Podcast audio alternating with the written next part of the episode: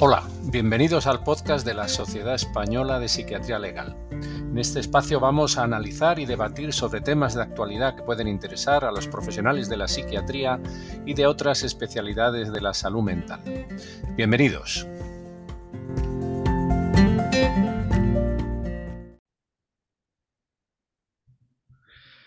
Hola a todos. Bueno, estamos aquí con un invitado especial con un colega que, mm, dentro de esta serie mm, de, episodios que estamos haciendo de compañeros que están en distintas partes del mundo, pues esta vez le ha tocado Irlanda, ¿no? Y entonces, eh, para hablar de cómo está la situación en Irlanda, tenemos al doctor Carlos Alonso Gutiérrez. Hola Carlos, ¿qué tal? ¿Cómo estás? Hola Alfredo, muy bien, muy bien, muy contento de, poder estar aquí, charlando contigo un rato. Bueno, pues Carlos es psiquiatra ah, y actualmente está trabajando en Irlanda desde hace ya algún tiempo. Entonces, pues eh, para saber un poco su experiencia, pues eh, lo vamos a entrevistar. Antes que nada, conocerte un poco. ¿Tú qué edad tienes, Carlos? 38. 38, ¿no? Entonces, ¿estudiaste la carrera dónde? En Santander, en la Universidad de Cantabria. En la Universidad de Cantabria. Y luego hiciste el MIR, que allí coincidimos, en el Hospital Gregorio Marañón. ¿Y dónde, ¿Y dónde terminaste? Eh, ¿En qué año terminaste? 2013. 2013. ¿Y después de 2013 qué, qué estuviste haciendo? Pues eh, la mayor parte del tiempo he estado en Barcelona. He estado trabajando para San Juan de Dios. Mm. De los cuales, pues mira, el primer año y medio lo hice en ámbito penitenciario, en Brians 1. Ah, hombre. En la UHPP, ¿no? Eh, sí, allí mismo. Ah, ya. Estuve un año y medio haciendo una sustitución y después me dieron plaza en San Boy, en el hospital de San Boy. Estuve en una unidad de rehabilitación siete años. Ajá, ya. Y entonces dejaste San Boy y, y ¿qué hiciste? Bueno, a partir de ahí vienen varios cambios. Primero, un poco saturado de toda la situación de, bueno, derivada de, la COVID, sí que me decidí eh, hacer una pausa y me marché a Uganda mm. para hacer un voluntariado fuera del ámbito médico. Y bueno, me gustó mucho y eso al final conllevó a, dejar el trabajo y alargar un poquito más eh, mi estancia allí. Y después ya tomé la decisión de venirme a, Irlanda. Y aquí ah. llevo un año. Ah. Oye, entonces cuéntame, ¿y por qué no? A ver, porque en España faltan psiquiatras y demás, pero opción Irlanda, cuéntame por qué. Bueno, la, primera, no te voy a engañar, la primera razón es por los salarios. El, salario en Irlanda es muchísimo más alto. Y, segundo, la, carga asistencial. O sea, iba buscando un, algún país donde hubiera menos presión asistencial que en, España. O sea, mi sensación es que allí estamos algo maltratados a múltiples niveles.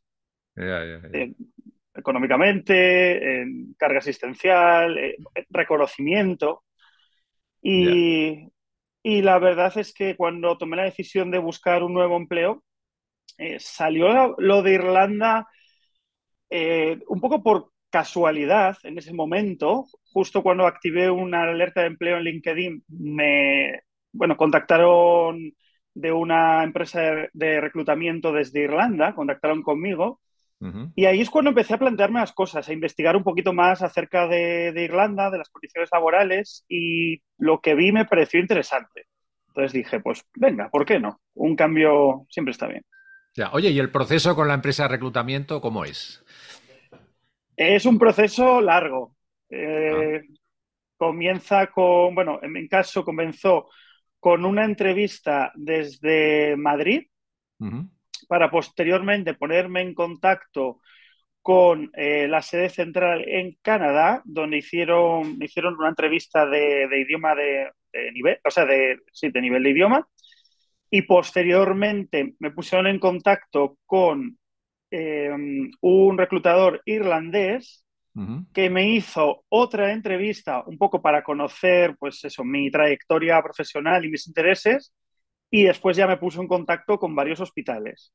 Mm. Una vez que yo había eh, hecho todas las gestiones que me pidieron, que obviamente consiste en la acreditación del título de licenciado, el especialista, bueno, el de idoneidad profesional, una cantidad de documentos importantes con sus traducciones juradas respectivas, que al final alargó todo hasta unos seis meses, diría yo. Vaya.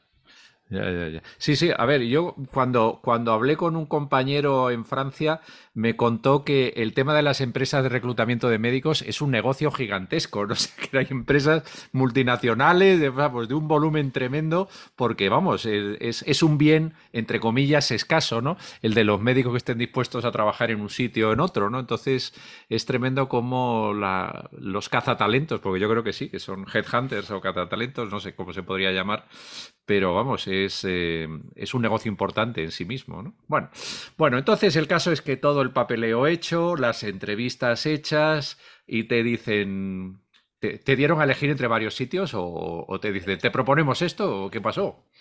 Sí, bueno, yo iba con la idea de, Dublín en, su, en el primer momento, pero cuando tuve que hacer la entrevista no había ninguna plaza interesante en, en Dublín y entonces me propusieron dos opciones, una era Kilkenny y la otra era Cork. Ya. Entonces, no, estaba dispuesto a ir a Kilkenny, me parece muy pequeño. Eh, y sí que me estoy acostumbrado a vivir en ciudades más grandes, eso es el tipo de ambiente que voy buscando. Y, entonces eh, la, la, propuesta de Kilkenny no me resultó muy apetecible, pero me dijeron, mira, así puedes ir eh, probando a ver cómo te sientes en una entrevista en inglés. Y dije, vale, me parece buena opción. Aunque la otra opción era el Hospital Universitario de Cork y era mi, bueno, mi objetivo principal.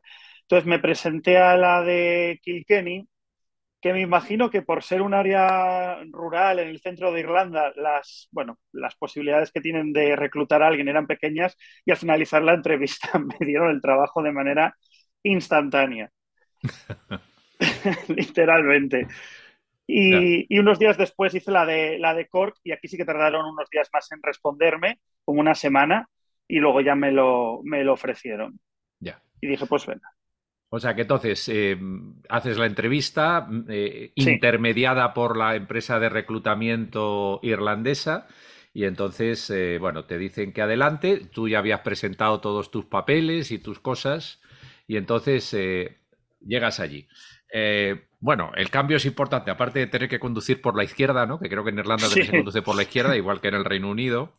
Bueno, tú llegas y, cuéntame cuál es la primera impresión que tienes respecto a, todos tus largos años en, España. Bueno, puede parecer gracioso, pero la primera impresión fue respecto al clima, porque claro, después de nueve años en Barcelona, dije, madre mía, aquí no sale el sol nunca sí, que es verdad que ese cielo gris constante y las lluvias frecuentes impresiona al principio, pero, pero bueno, bien, te adaptas. Y eh, luego lo, primero que me sorprendió, si, estamos hablando ya de, lo que es el, ámbito laboral, fue que la plaza eh, que me habían propuesto, y pensé que era algo eh, extraño, pero no, parece ser que es la norma en Irlanda, combina unidad de agudos con, centro de salud mental. Y parece ser que se, funciona así en todo el país. Como adjunto cubres un área administrativa concreta y te encargas tanto de la hospitalización de agudos como de, su seguimiento ambulatorio, de, todo tu área. Que me pareció curioso. Entonces, bueno, vas, eh, tu horario está compartido entre ambos lugares eh, siempre tienes asignados residentes para poder cubrir evidentemente ambas partes, ¿no? Me llamó la atención, me pareció tan diferente a España pero bueno, bien. Bueno, yo creo que eso es algo parecido a lo del Reino Unido, ¿no? De, donde el, psiquiatra es como un consultant, que es como el líder de un equipo, de gente de, o sea, de aparte de residentes, de, no sé, enfermeros o otras, en fin, otras profesiones que están ahí como todos integrados, ¿no? Entonces, ¿algo así es o cómo? Sí, yo creo que ese sería el, otro punto clave, que es la eh, la posición de, liderazgo, que no se tiene tanto en, España. Aquí eres el, líder de un equipo y, eso implica que, gestionas cómo funciona tu área eh, gestionas los ingresos, las altas y todo el equipo, enfermeros, auxiliares, eh, trabajadores sociales, residentes, todos los equipos tienen residentes y están bajo tu supervisión. Curiosamente, los residentes van cambiando cada seis meses. Es que el programa de, formación de los residentes es muy diferente y no necesariamente tienen que estar formándose como residentes para trabajar en tu equipo. Pueden ser médicos simplemente licenciados que es algo que también me, llamó mucho la atención, y, como adjunto tienes la, responsabilidad de liderarlos a todos. Claro, pero los lideras y tomas decisiones de, repercusión clínica muchas veces en base a lo que te cuentan, ¿no? O sea, que ¿no? Porque claro, tú no puedes ver a todo el mundo. Efectivamente, efectivamente. ¿No? Sí.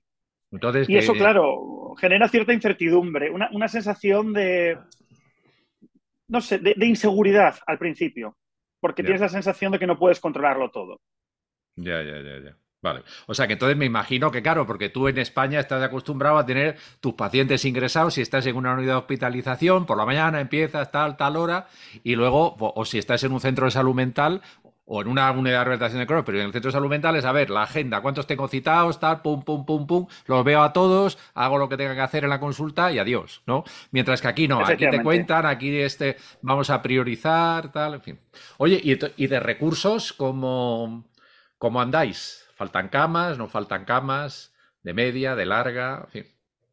De, de, recursos andamos más justitos que, que en España, eso está, ¿Ah? eso lo tengo muy claro.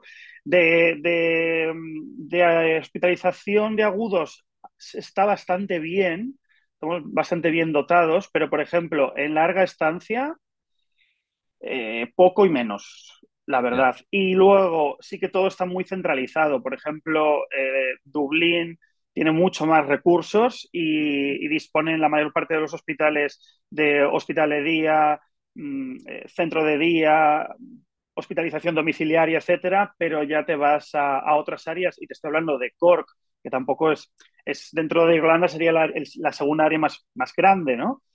Y, y, están muy limitados, ya no tienen tantos recursos. Y ya no te quiero ni contar en cuanto a lo que es larga estancia, si quieres derivarles a, recursos residenciales o pisos tutelados, etcétera, eso no, no, no existe. No existe. Mini residencias o, o algo de sí, eso. Eh, casi todo es de gestión privada. Ya. Pero bueno, ¿pero paga el Estado, subcontrata o cómo? Eh, rara vez. Rara vez, ya. O sea que entonces es. Si el paciente tiene medios, a lo mejor se lo puede costear, pero vamos, serán muy pocos casos, ¿no? Me imagino. Efectivamente. Ya. Oye, esto, mm, ¿cómo fue la adaptación entonces, eh, vale, mm, de los recursos? ¿Es tan diferente de trabajar en España? Es decir, tienes que aprenderte nuevas leyes, nuevos procedimientos, nuevos controles, o cómo, es eso? Sí, sí, sí. Además hay mucho trabajo de, papeleo, muchísimo. Ahí está. Eh, bueno, lo primero es que pasamos de, un sistema eh, digitalizado a otra vez analógico y todo, todo escrito a mano, con lo cual eso es, es bueno, complicado, requiere ah, más tiempo. ¿Que no tienen historia electrónica? No, ya no, hay, no, no tienen historia electrónica, no. Vaya. Todo a mano. Todo a mano, y además, caramba. Sí, con unas normas muy estrictas de cómo debes escribir. Eh, y luego leyes, bueno, eh, muy diferentes también. Aquí hay una, una, entidad que se encarga del control de todo lo que es la, la, práctica médica en el ámbito de la salud mental, que es la Comisión de Salud Mental, eh, eh, tienen absolutamente todo protocolizado y cada paso que das requiere un montón de documentación. Por ejemplo, para mí lo, lo, más complicado son los ingresos involuntarios, que tienen una dinámica completamente diferente. ¿no? Para un ingreso involuntario se requiere que el paciente acuda al hospital con dos formularios solicitando el ingreso, uno por parte de la familia y otro por parte del médico de atención primaria, y una vez que el paciente llega al hospital, tiene un periodo de, digamos, de retención, el que queda retenido 24 horas máximo, en el que tiene que ser valorado por un adjunto y tomar la decisión de si debe o no quedarse ingresado en contra de su voluntad. Y en el caso de que se, que se decida el ingreso involuntario, hay que rellenar otro formulario que se envía a la Comisión de, de Salud Mental que programa un tribunal en un plazo máximo de tres semanas eh, para ver si realmente el paciente debe continuar ingresado en contra de su voluntad.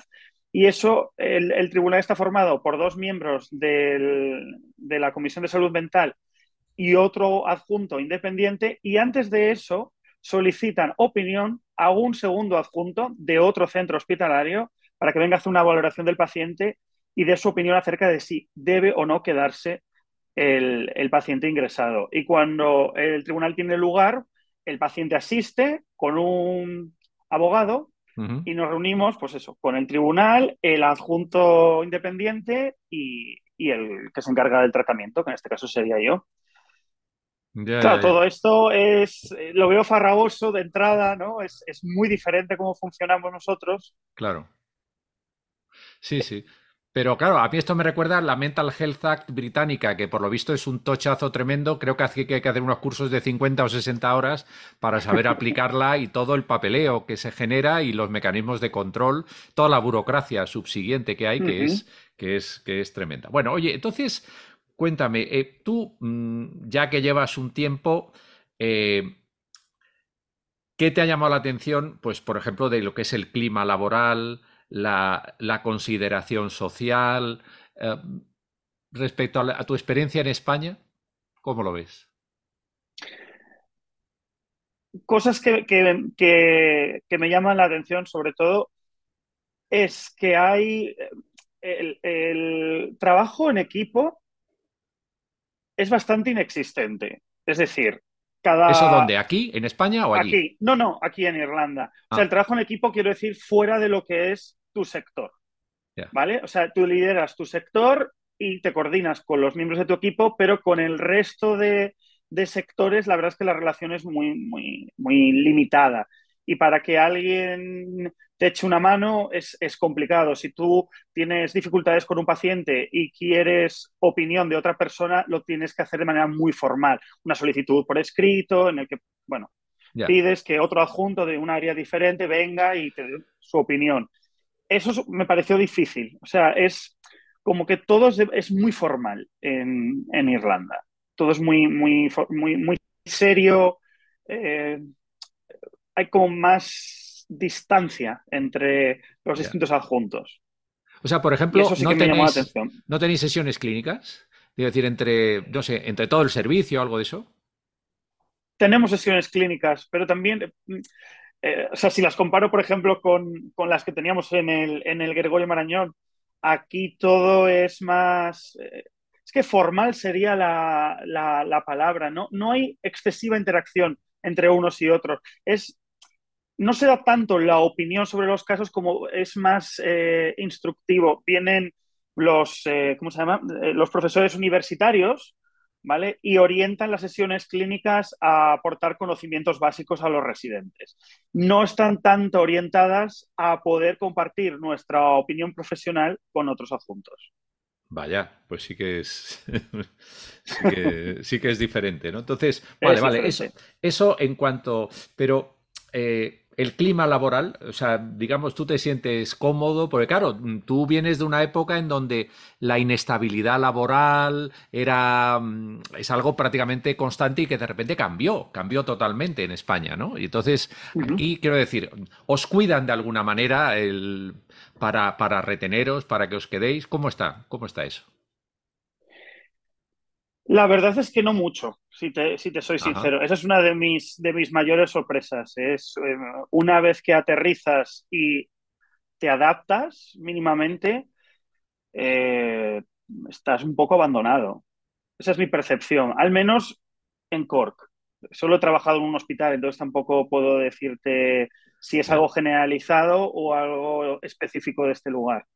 No lo sé.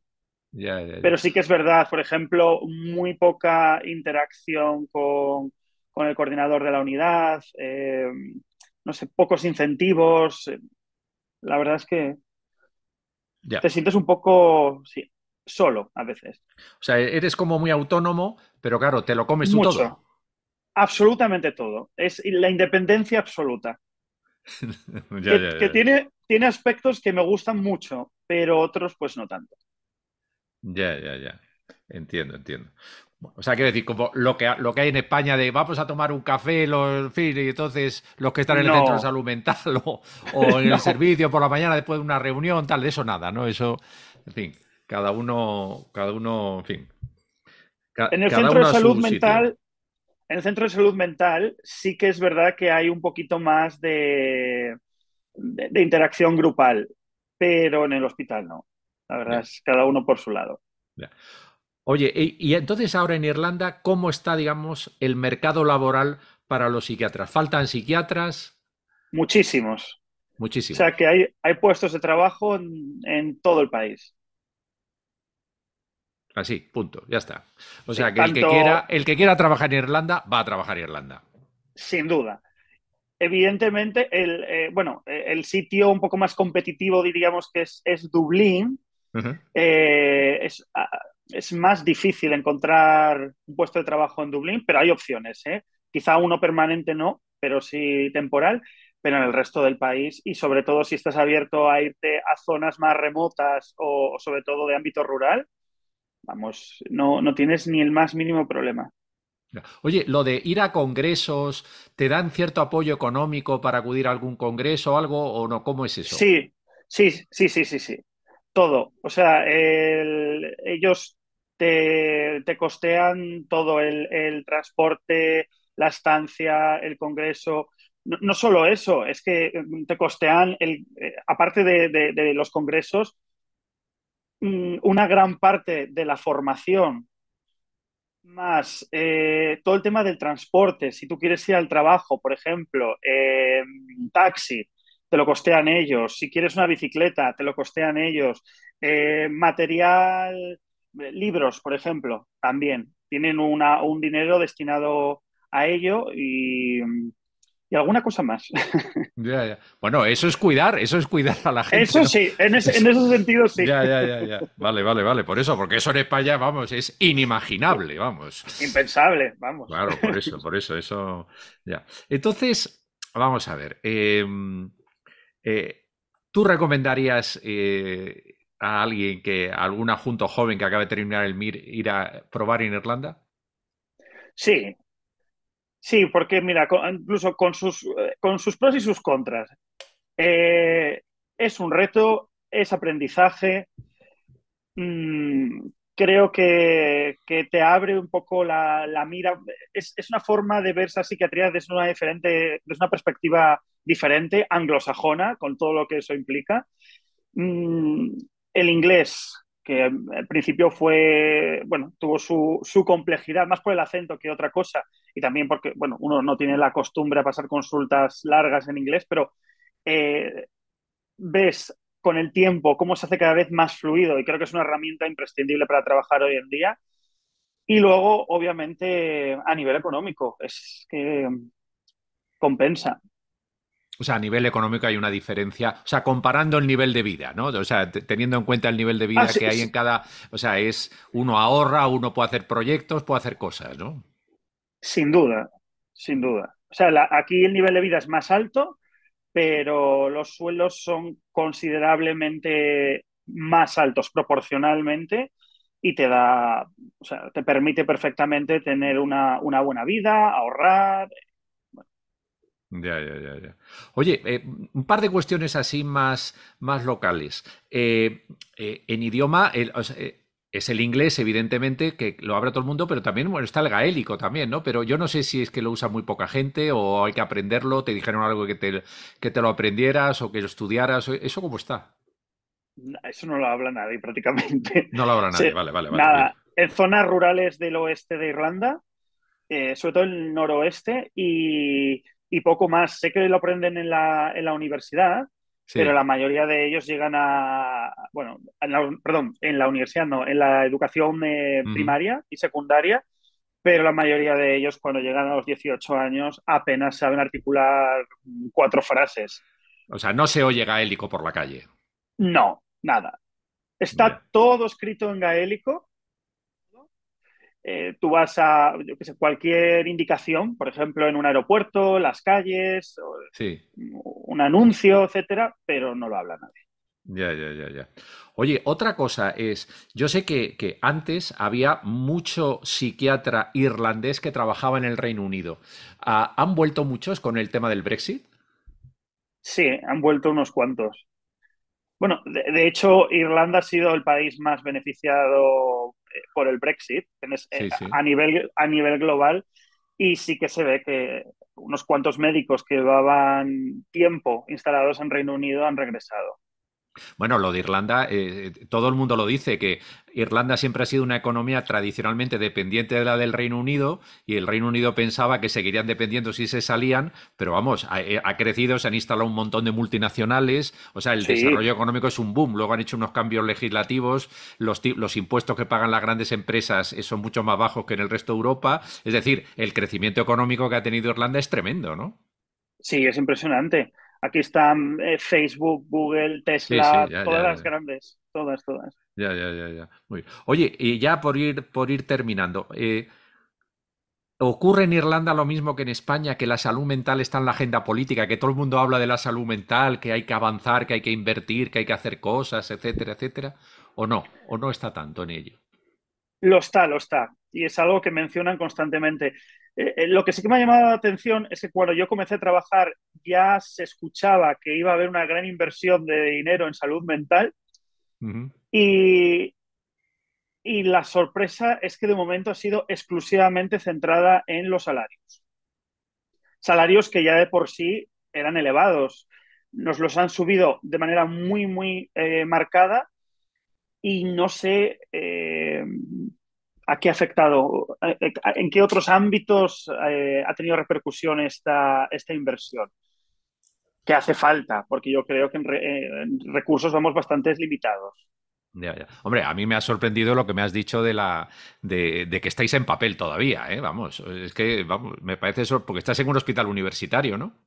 Efectivamente.